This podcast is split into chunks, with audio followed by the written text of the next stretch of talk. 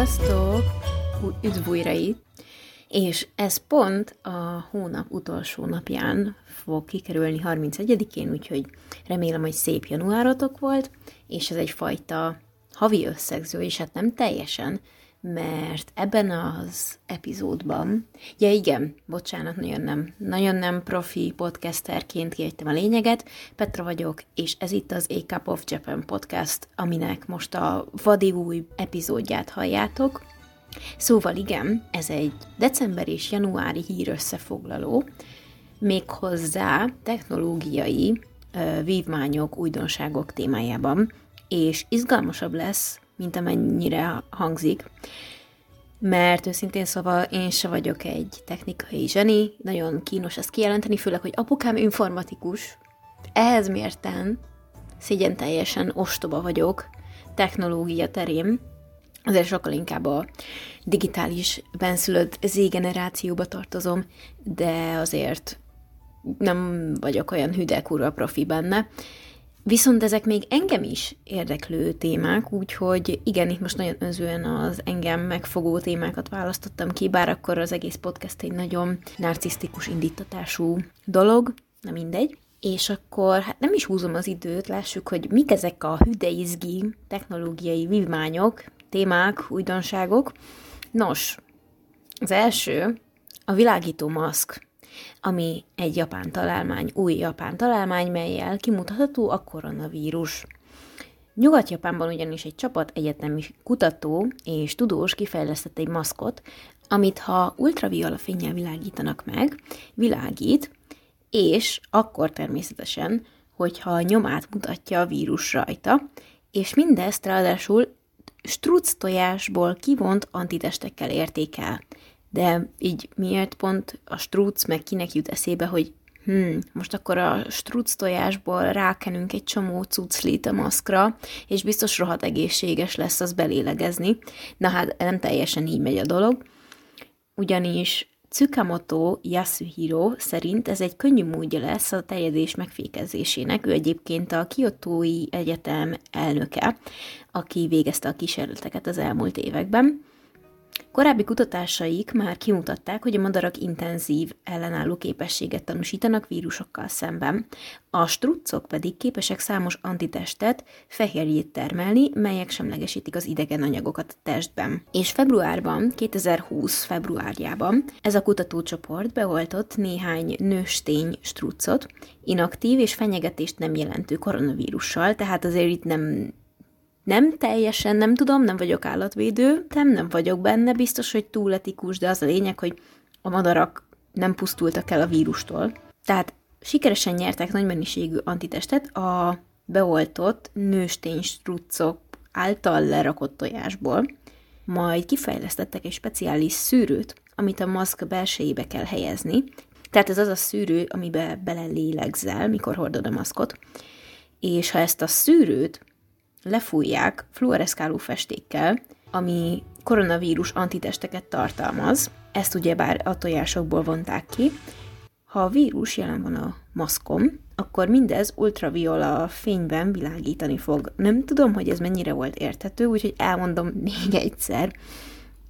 Szóval, beoltották a nőstény struccokat inaktív fenyegetést nem jelentő koronavírussal, és ezek a nőstény struccok tojást raktak, ezekből vonták ki az antitestet, az antitest mm, folyadékot, majd ugyebár létrehozták ezt a speciális szűrőt, amiben belelélegzik az adott edé, ed, edény, egyén. Ezt a szűrőt lefújják ö, olyan fluoreszkáló festékkel, amiben koronavírus antitestek vannak, amiket kivontak a tojásokból, és hogyha a vírus jelen van, kiveszik ezt a szűrűt a maszkból, beletartják ultraviola fénybe, és világítani fog, hogy a fertőzött az élető. Mindezt eddig 32 fertőzött emberen vizsgálták meg, tesztelték, méghozzá 10 napig, és mindegyiküknél, mindegyiküknél világított a maszk, majd a gyógyulási folyamattal együtt egyre halványodott a, a világító maszkon megjelenő folt és mivel meglehetősen olcsó eljárás, így lehetővé válik hamarosan a tömeggyártás, méghozzá ez év, 2022. júliusában. Tehát két év kellett ahhoz, hogy ezt kifejleszék, és ez szerintem így elég menő, vagyis hát menő hangzik, de meglátjuk, hogy ez mennyire fog elterjedni világszerte, meg hogy hányan fognak óckodni a struc maszktól, vagy struc kivonatos maszktól, mert így nem hangzik túl bizalomgerjesztően, de nagyon bizakodóak, mert így, így legalább aki még nem tesztelte magát, de fertőzött, hordja ezt a maszkot, beletartja ultraviola fénybe, szerintem itt amúgy nem is a maszk a legdrágább, hanem a ultraviola sugárzást valamilyen módon biztosítani, és nem hiszem, hogy adnak hozzá egy zseblámpát ajándékba, ami amúgy fán lenne. Szóval meglátjuk, ez még a jövő zenéje. A következő a médiában nagyon-nagyon-nagyon-nagyon-nagyon felkapott hír, az a japán milliárdos űrturista utazása volt, és őszintén szólva, ez alatt a két év alatt csoda, hogy ő az egyetlen, aki inkább elmenekülne az űrbe, meg a holdra, de nem spoilerezem el a hírt. December 8-án lőtték ki az első űrturistát, a divatmágnás Mázawa Yusakut, és december 20-án tért vissza. Mázawa Yusaku közel száz dolgot szeretett volna megtenni az űrben, például golfozni, és mindezekből hogy mi mindent valósított meg, azt Twitteren, illetve a YouTube csatornáján tette közzé. Egyébként nagyon érdekes videói vannak. Arról is tett fel például videót, hogy megnő az ember az űrben, mivel ő 164 vagy 63 centi, azt hiszem, és letesztelt ezt az elméletet, miszerint az emberek, már nem, nem tudom pontosan milyen okból kifolyólag, mert értem, hogy nagyon rossz kimondani egy edukatív podcastben, de esküszöm, hogy van, amihez értek, de ahhoz, hogy miért nő meg az ember az űrben, ahhoz pont nem, úgyhogy bocsi, de megnőtt egyébként, letesztelte, 165 centire nőtt meg a csávó az űrben, de bizonyítéknak ott van a YouTube videója, ahol napokon keresztül többször is megmérték. Egyébként egy orosz bázisról lőtték fel, egy orosz astronauta, Alexander Musirkin, tuti rosszul mondom a nevét, és asszisztense Hirano Yozó társaságában, és ezt az ikonikus eredményt az utóbbi Hirano rögzítette a milliárdos YouTube csatornájára.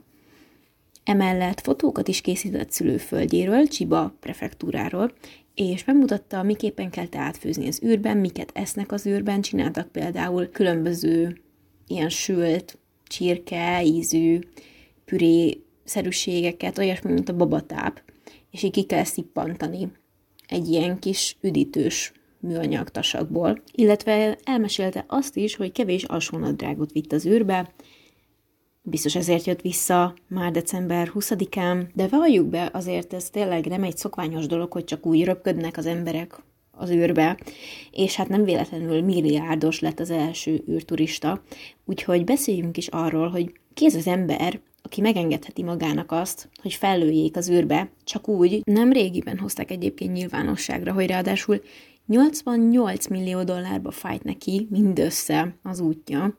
Na de beszéljünk is arról, hogy ki ez a ma ez a Vajuszaku. De mielőtt valaki azt gondolná, hogy biztosan akkor ő Japán leggazdagabb embere, hogyha ilyen űrutazásokat tesz meg csak úgy, úgyhogy még nincs 40 éves, ki kell, hogy ábrándítsam az összes embert, aki ebben a hitben él, mert 591 milliárd forintot érő vagyonával 2021-ben csak csak a 30. leggazdagabb japánnak számított. Az első ugyanis Son Masayoshi, akinek vagyona 13.811 milliárd forint. Tehát így elképzelhetetlen mennyiségű pénzekről van szó, így el sem hiszem, hogy ennyi pénz létezik egy ember kezében, de gondolom igen, mert Mázava is kijutott az űrbe valahogy, úgyhogy gondolom, hogy megvan neki az a több mint 500 milliárd forint. Na de, tudjuk, hogy milyen gazdag a csávó, de honnan szedte ezt a sok pénzt? Miből gazdagodott meg ennyire?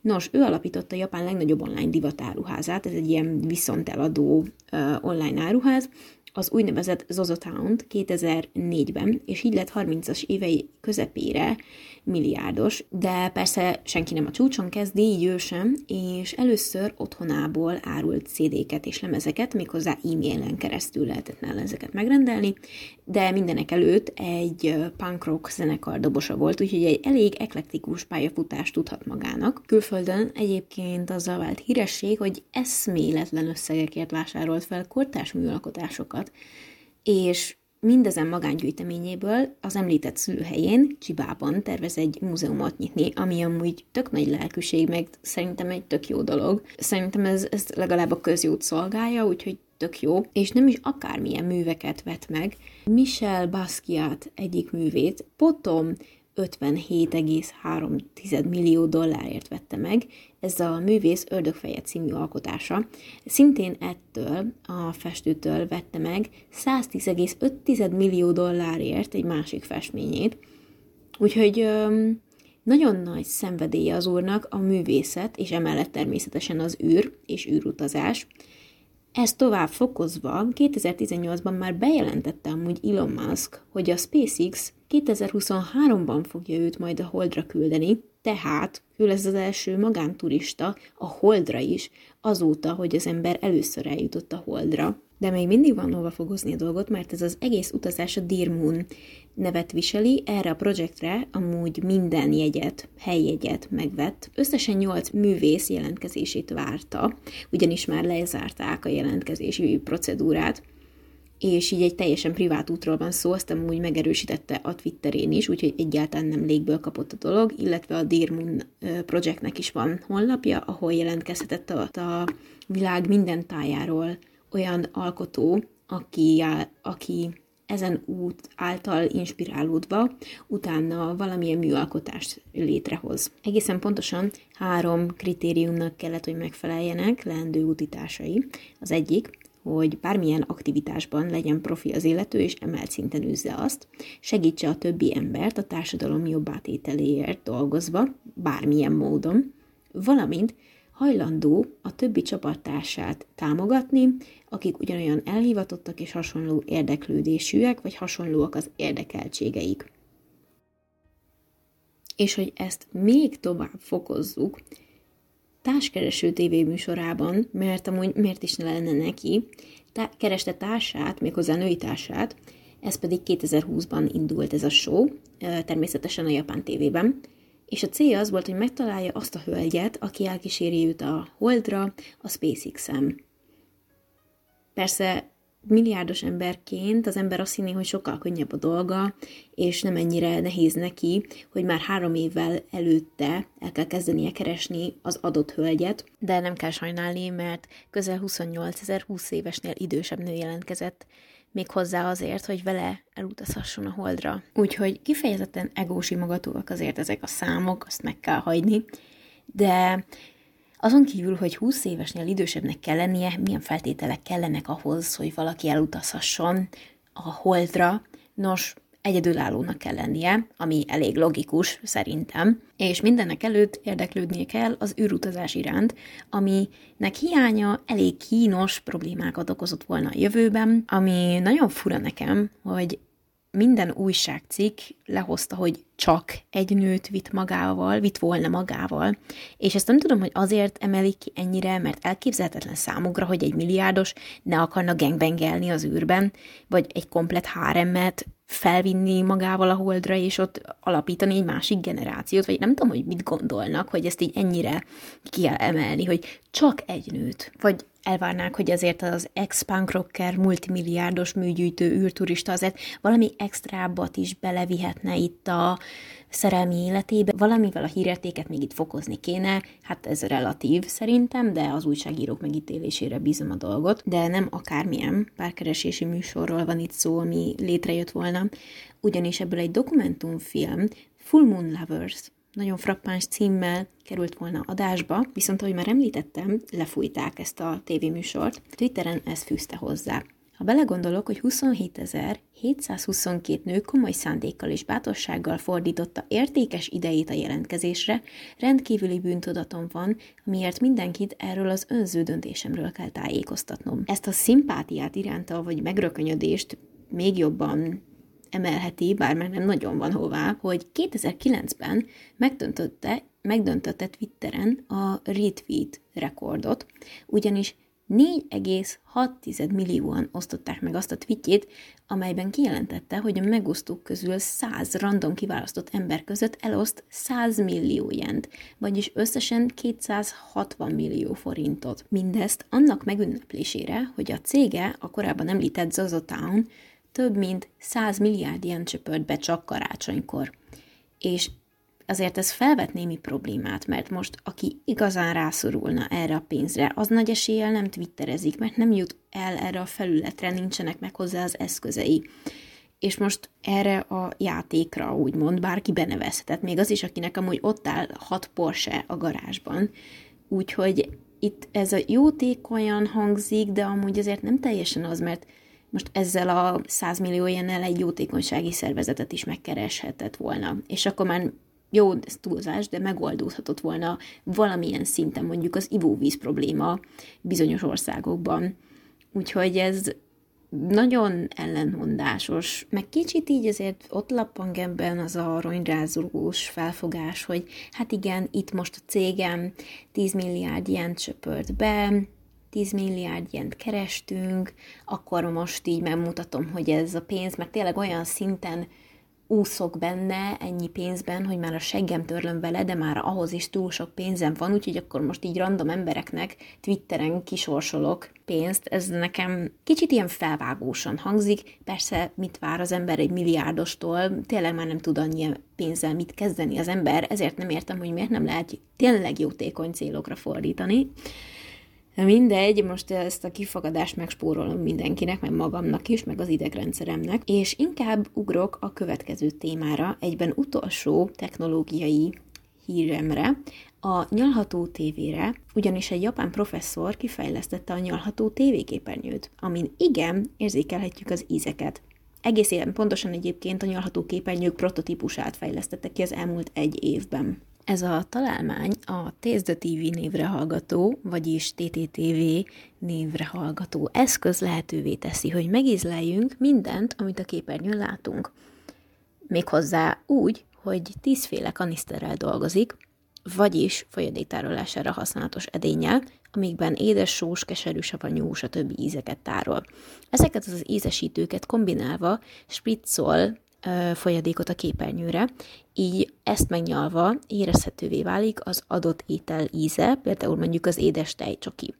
Az ízminta, amit kispriccol, egy higiénikus fólián gördül a sík tévéképernyőre, hogy a néző megkóstolhassa. Ezt a nagyon hangzatos találmányt, amiről nem is gondolta az ember, hogy szüksége lehet rá, de úgy tűnik, hogy mégis, mert a Meiji Egyetem professzorának, Omei Miyashitának eszébe jutott hogy erre szüksége lehet az emberiségnek, és a célja kifejezetten a szomeliék és séfek, szakácsok távolításának lehetővé tétele volt, a jelenlegi járványhelyzetben. Persze ez csak egy nagyon-nagyon kis célközönséget jelentene, így nem csak a szakmabelieknek teszik elérhetővé, illetve nem csak nekik szánják összességében, mivel úgy nyilatkozott a professzor, hogy egy olyan platformot szeretne létrehozni, amely egyfajta taste contentet biztosít, tehát olyan gasztronómiai Netflixként fogható fel ez az egész dolog. Csak itt éppenséggel a kedvenc filmet helyett, vagy mondjuk ha Spotify-ra asszociál az ember, akkor a zenét helyett ételeket tudsz letölteni. Akár olyan éttermekből is, amelyek a világ másik felén vannak, és így olyan országok kulináris élményeit élheted át, amikről eddig csak álmodtál, vagy nem volt éppenséggel rá lehetőséged. Ez szintén a határ lezárások miatt érezte szükségesnek a professzor, hogy biztosíthassa azt, hogy az emberek továbbra is úgymond utazhassanak, és ilyen gasztronómiai kitekintéseket tegyenek a saját otthonukból. Nyilván ennek megvan a jó oldala, ez egy elég ellentmondásos kérdés szerintem szintén. Például most nem lehet utazni tényleg kb. sehova, de ha mindenáron szeretnél mondjuk Párizsban csigát enni, mert még soha nem ettél, és miért ne kóstolnád meg, akkor ezt megteheted otthon, és ráadásul a repjegyet, a szállást is megspórolod. Meg benne van az, hogy lehet, hogy nem is ízlene az adott étele, és így legalább nem dobtál ki annyi pénzt az ablakon, mint egy teljes fogás, gondolom azért sokkal drágábba kerül, mint mondjuk egy adott étel ízmintája. Úgyhogy végül is ez egy spórolási lehetőséget is rejt, Egyébként ugyebár itt még csak prototípusról beszélünk, és a fogyasztói verziója kb. 100 ezer ilyenbe kerül, ami durván 300 ezer forint. Szóval annyira nem is drága, hogyha így tévés viszonylatokban nézzük a dolgot. Most nem azt mondom, hogy mindenki rohanjon majd, amint piacra kerül megvenni, mert a hülyének is megéri, mert nem.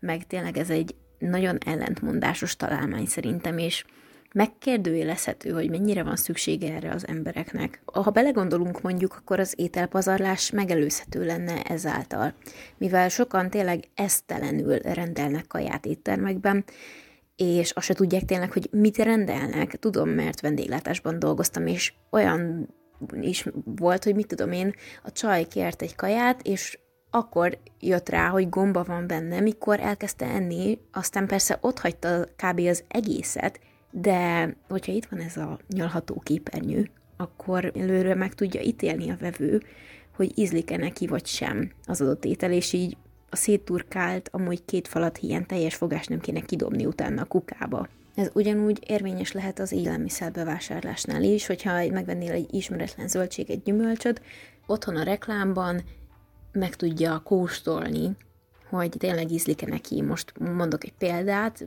valaki nem evett még datoja szilvát, és amúgy lehet, hogy egyáltalán nem is ízlene neki, és megkóstolja a reklámban, és nem fog megvenni belőle fél kilót, aztán meg kibaszni a kukába, mert amúgy igen, vannak olyan emberek, akik tényleg ész nélkül vásárolnak, és azt se tudják, hogy mi, csak impulzívan, nagyon hirtelen felindulásból vásárolnak, és ezzel ezt is el lehetne kerülni szerintem.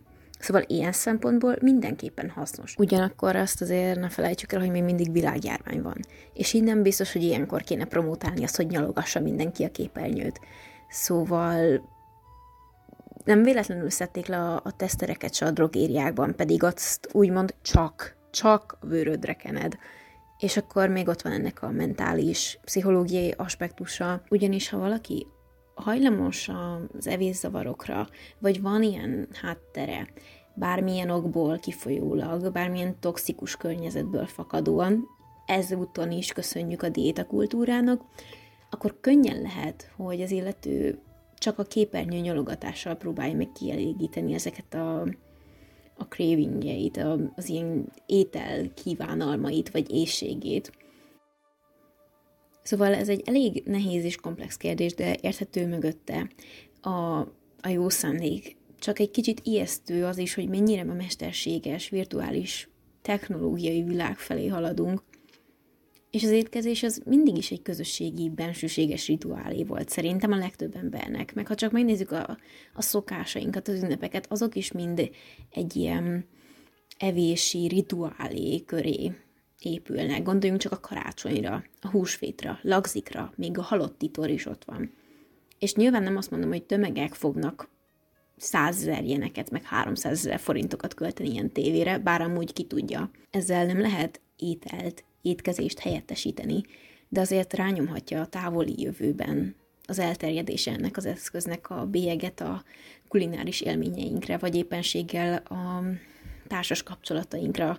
A végén már étterembe se fogunk járni, mert inkább csak nyalogatjuk a képernyőt. Most nyilván eltúzom a dolgot, meg még nem dobták piacra, de azért ezeket sem árt így szem előtt tartani. Nos, ezzel a három eléggé nem mindennapi hírrelés találmányjal készültem nektek így január utolsó napjára, és köszönöm, hogy a podcast történetének első hónapjában velem tartottatok, és nagyon köszönöm az eddigi figyelmét mindenkinek, aki akár csak 10 másodpercre is belehallgatott a podcastbe, és remélem, hogy érdekes volt ez a rész. Egy kicsit rövidre sikeredett, ezt azért is szántam megkurtítottabb epizódnak, mert a múltkori elég hosszúra sikerült, de hogyha szeretnétek 45, 50, 60 perces részeket, akkor szóljatok. Instagramon, e-mailben, az elérhetőségeimet megtaláljátok a leírásban, illetve ugyanúgy várom a téma ötleteket, szóval szeretném még egyszer megköszönni a mai figyelmeteket ezen a remélhetőleg szép hétfői napon, mert ezt is előre veszem fel. Úgyhogy szép hetet nektek, találkozunk két hét múlva a következő epizódban. Addig is vigyázzatok magatokra. Sziasztok!